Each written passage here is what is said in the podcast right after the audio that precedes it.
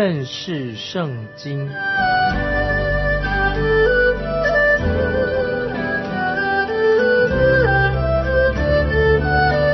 认识上帝的话，把上帝的话带到全世界。本节目是由认识圣经机构和环球广播电台联合制作，欢迎收听。亲爱的听众朋友，你好，欢迎收听认识圣经这个节目，我是麦基牧师。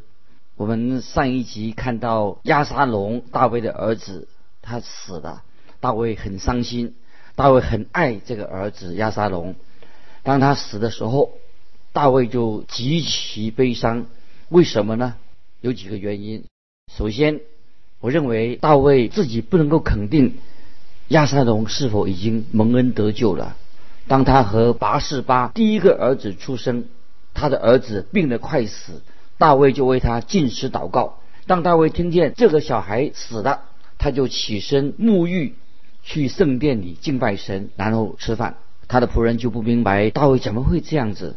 大卫已经说得很清楚，他说：“我必往他那里去，他却不能回我这里来。”他意思就是说，他知道他这个孩子已经回到神那里去的。但是这个时候亚沙龙死了，大卫的心碎了。为什么呢？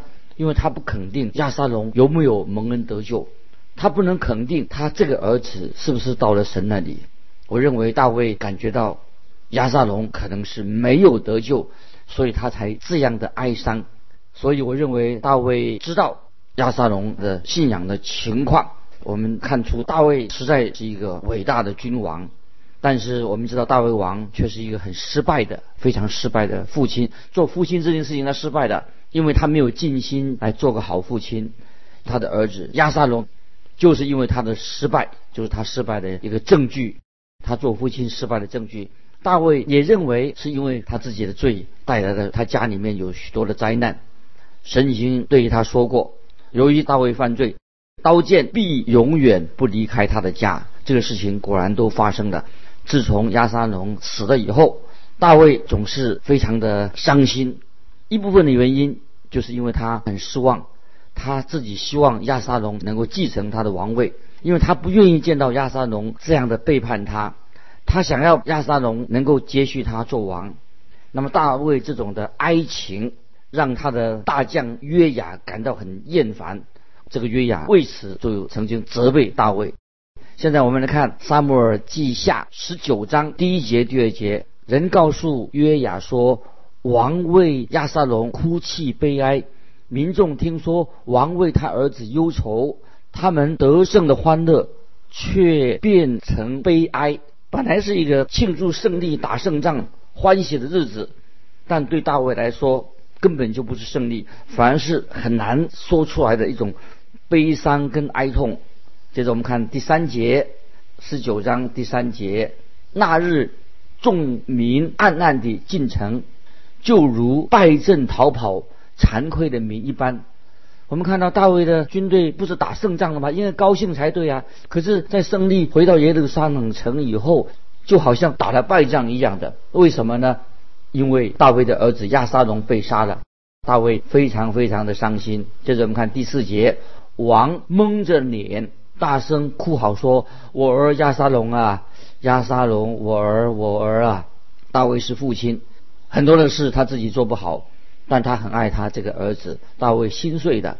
那么大元帅约雅对亚沙龙的死，当然他要负责。那我自己啊，我个人不确定大卫知不知道他的儿子是怎么死的。我认为他一定听说的一些事，但是大卫自己并不想追究。接着我们看第五、第六节，约雅进去见王说。你今日使你一切仆人脸面惭愧了，他们今日救了你的性命和你儿女妻妾的性命，你却爱那恨你的人，恨那爱你的人。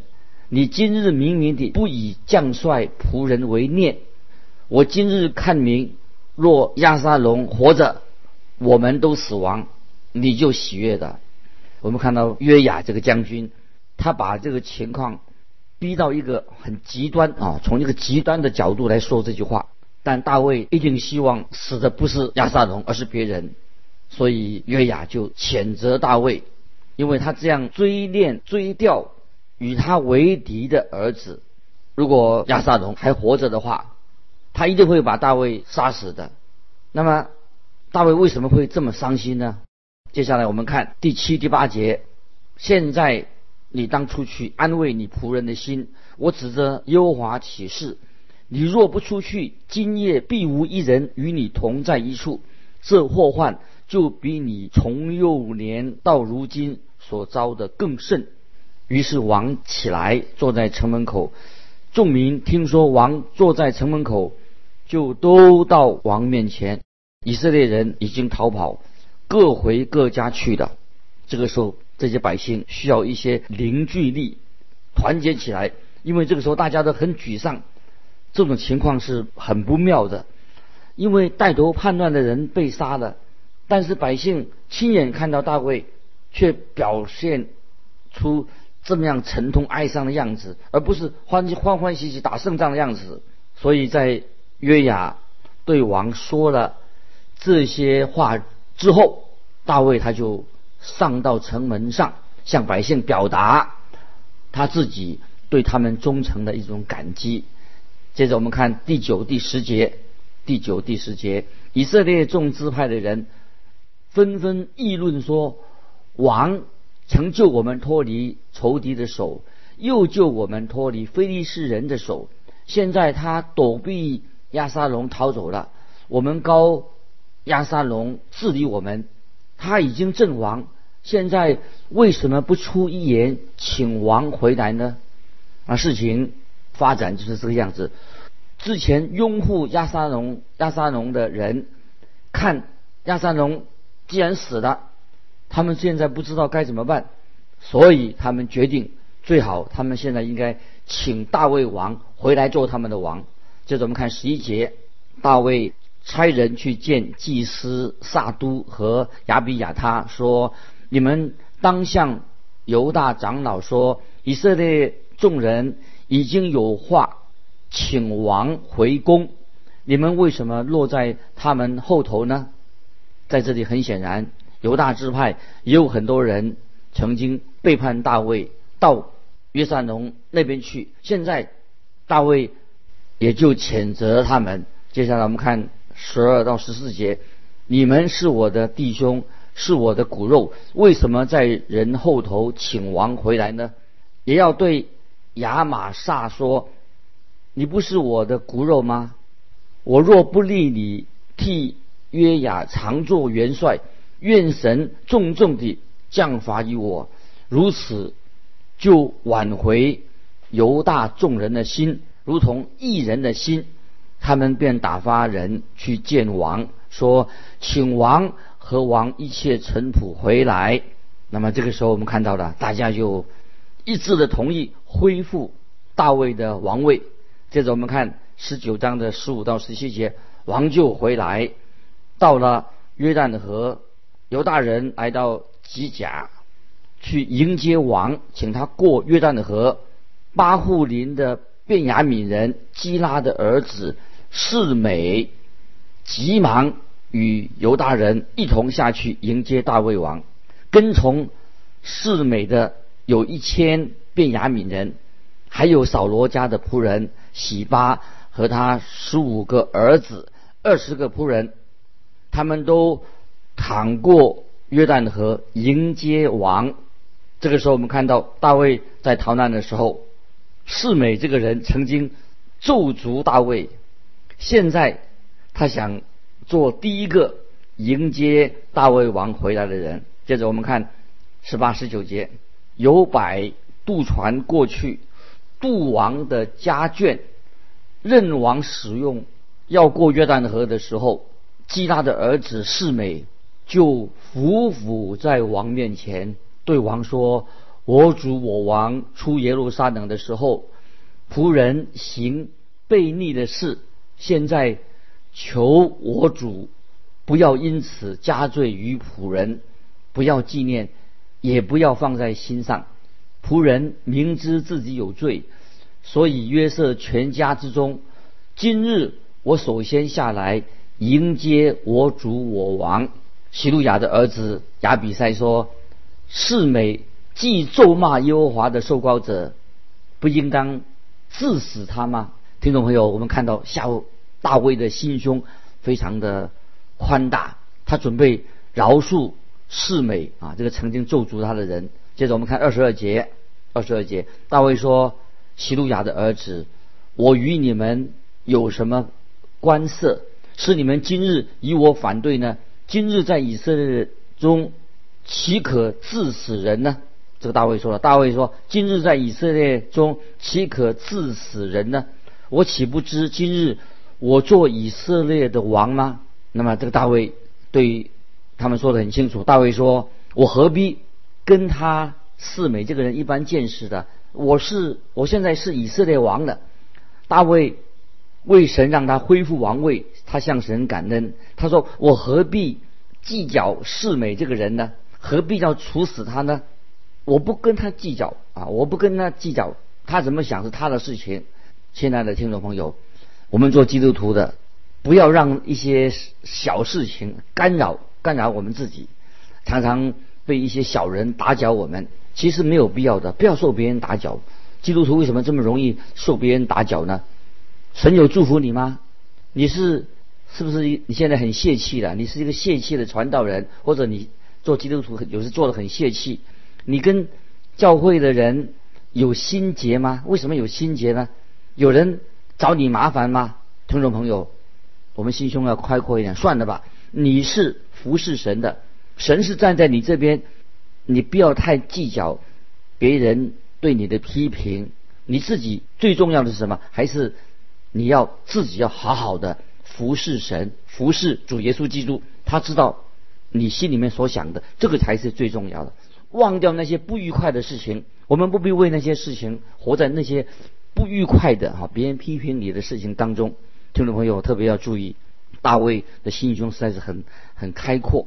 接下来我们看撒母耳记下十九章二十三节。于是王对世美说：“你必不死。”王就向他起誓，我们看到大卫决定不去处置、处罚世美这个人。其实大卫根本就不想处罚他。接着我们看二十四节，扫罗的孙子米菲波设也下去迎接王。他自从王去的日子，直到王平平安安地回来，没有修脚，没有剃胡须，也没有洗衣服。米菲波设这个人。对大卫深深的啊感激他，他不会加入叛乱的这个团体，他一直对大卫表示忠心。在这段时间，他一直为王为大卫王进食祷告。像有这样的朋友实在太好了。接下来我们看二十五到二十八节，他来到耶路撒冷迎接王的时候，王问他说：“米菲波士，你为什么没有与我同去呢？”他回答说：“我主我王。”仆人是瘸腿的。那日，我想要被驴骑上与王同去，无奈我的仆人欺哄了我，又在我主我王面前忏悔我。然而我主我王如同神的使者一般，你看怎样好就怎样行吧，因为我主全家的人，在我主我王面前都算为死人。王却使仆人在王的席上同人吃饭。我现在向王还能辩理诉冤吗？米米菲波斯实在说的太好了。他这样说：如果你认为我背叛了你，我就是无话可说了。我没有资格向你向大卫王要求你再来厚待我。接着我们看二十九到三十节，王对他说：你何必再提你的事呢？我说。你与喜巴均分地土。米菲波设对王说：“我主我王既平平安安地回宫，就任凭喜巴都娶了也可以。”在这里，我们看见啊，米菲波设他是一位很诚恳啊、很真实的一个人。接下来，我们看三十一、三十二节，基列人巴西来从罗基林下来，要送王过约旦河。就与王一同过了约旦河，巴西莱年纪老迈，已经八十岁了。王住在马哈念的时候，他就拿食物来供给王。他原是大富户，他是一个很有钱的人。曾经周记大卫王在逃难的时候，记的人巴莱西，他是另外一个族里面的族长。在大卫逃亡的期间，他曾经很慷慨的资助过大卫。现在大卫请他到耶路撒冷来给他奖赏。我们看，再看三十三、三十四节，王对巴西来说：“你与我同去，我要在耶路撒冷那里养你的老。”巴西来对王说：“我在世的日年日还能有多少，使我与王同上耶路撒冷呢？”巴西来啊，这位老人对大卫说：“我年纪大了，已经八十多岁了，时日不多了，我宁可待在家里。谢谢你让我到王宫里去住，但是到了我这把年纪，这种事已经不再吸引我了。”接着我们看三十五节，仆人现在八十岁了，还能尝出饮食的滋味，辨别美物吗？还能听男女歌唱的声音吗？仆人何必累赘我主我王呢？巴兰西这个老人继续说：“我是个老人呢，耳朵也背了，胃口也不好，我不想在你们享乐的时候啊，破坏你们的兴致。”接着我们看三十六节，十九章三十六节，仆人只要送王过约旦河，王何必赐我这样的恩典呢？巴西来，他曾经帮助大卫。因为他知道大卫是一位属神的人，他对大卫王完全很信任他，这是他帮助啊大卫一个动机。他知道大卫是一个属神的人，可惜大卫他自己没有从心里面饶恕他的儿子。当年亚撒龙犯罪回家的时候，如果大卫王能够全心全意的完全饶恕他的话，也许结果就不一样的。如果大卫，接纳他，像新约那个浪子的父亲接纳浪子一样，给他穿上袍子，为他宰牛羊来庆祝。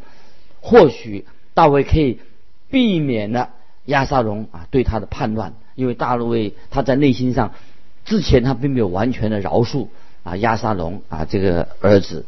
接下来我们看撒母耳记下第二十章，这里又记载了另外一个判断。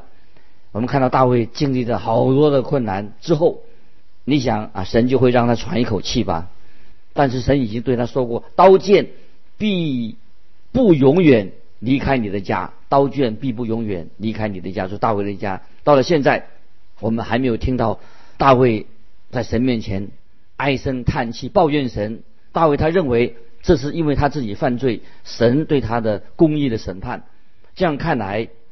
以色列人的心胸比较狭窄，因为他们在恢复大卫王王位这件事情上没有被咨询，于是以色列人结果他们又来了一个一个叛变啊！这次是由便雅敏支派一个人示巴来带头的。现在我们看二十章第一节，在那里恰巧有一个匪徒，名叫示巴，是便雅敏人。比基利的儿子，他吹角说：“我们与大卫无份，与耶西的儿子无涉。以色列人呐，你们个人各家去吧，回各家去吧。”示巴这个人为什么被称为匪徒呢？就是他煽动、煽动叛乱。接着我们看第二节二十章第二节，于是以色列人都离开大卫，跟随比基利的儿子示巴，但犹太人。从约旦河直到耶路撒冷，都紧紧跟随他们的王。以色列的百姓总是对神啊缺少信心。以色列人看起来真的很靠不住。他们这种常常出现这样的事情，真的令人很惊讶。那么有人今天有人说啊，现我们古代人哈，他们是比较粗俗啊，比较粗鲁啊，因为他们啊不懂得文明，不够文明。听众朋友，我也想问一个问题：说，你认为我们今天的人会比古代人高明吗？在圣经耶利米书这节经文，听众朋友可以把它记起来。耶利米书十七章第九节说：“人心比万物都诡诈，坏到极处，谁能视透呢？听众朋友，这个经文你熟悉吗？人心比万物都诡诈，坏到极处，谁能视透呢？经文所指的什么意思呢？是指那些独裁者，他们很残酷的心吗？不是的，是说你我的心，你我的心态，你的心我的心都是一样的。人心是败坏邪恶的，在罗马书这个经文也很重要。罗马书第七章十八节，保罗所说的罗马书七章十八节说：“我也知道，在我里头就是我肉体之中没有良善，因为立志为善由得我。”只是行出来由不得我，听众朋友，这些经文啊非常重要，是不是这个样子？立志为善由得你由得我，只是行出来由不得你我。以色列的十个支派又跟随着示巴一起来叛乱了。接着我们看第三节，大卫王来到耶路撒冷，进了宫殿，就把从前留下看守宫殿的十个妃嫔禁闭在冷宫，养活他们，不与他们亲近。他们如同寡妇被禁，直到死的日子。我们知道他的儿子亚撒龙曾经和这些妃嫔亲近过。接下来我们看第四节，二十章第四节，王对亚玛撒说：“你要在三日之内将犹大人召聚来，你也回到这里来。”亚玛撒是亚撒龙叛军的元帅。这个记载在撒母耳记下十七章二十五节，还有历代至上第二章十七节都有记载。亚玛撒是大卫的姐妹亚比该的儿子，亚沙龙的表兄弟。在亚沙龙叛变失败以后，大卫就任命亚玛莎代替约雅做他军队的元帅。这是大卫的，等算起来，大卫的亲戚。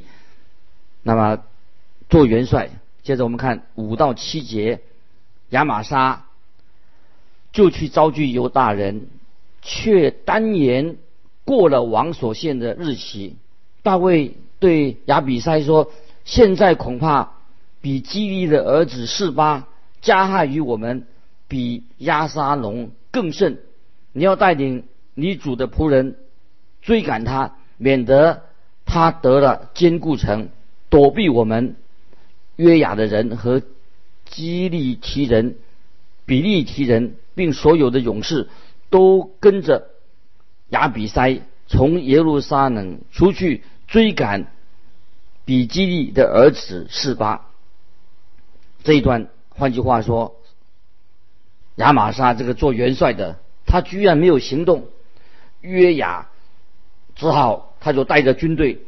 追讨这个反叛者叛军示巴约雅也同时把亚玛莎杀害的，把他同时也把他杀了，因为他同样的背叛了啊大卫王给他的命令。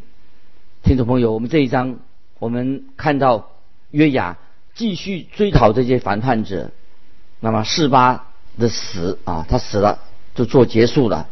当示巴这个人在亚比拉避难的时候，大卫的军队准备攻城捉拿他。有一位聪明的妇人，他就出面啊献一个计策。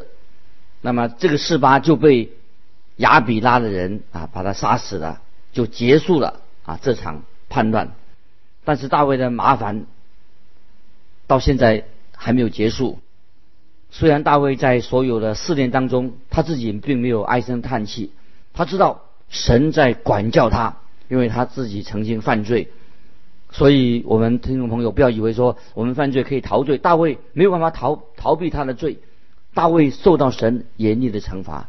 可是我们知道，大卫他是一位爱神的人，也是合乎神心意的人。我们知道，大卫在他的软弱的时候。他依然专心的对神有信心，他要信靠神。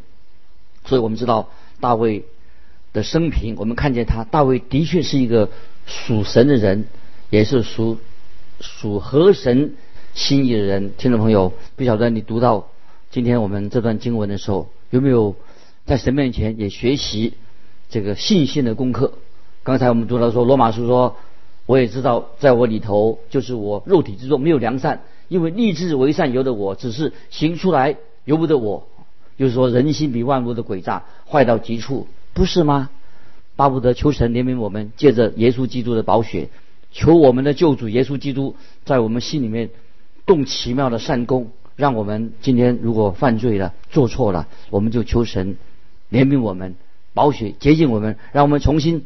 站立起来，专心的、信心的跟随主，做一个合乎神心意的人。时间的关系，今天我们就分享到这里。听众朋友，如果你有感动，欢迎你来信跟我们分享，请来信可以寄到环球电台认识圣经麦基牧师收。愿神祝福你，我们下次再见。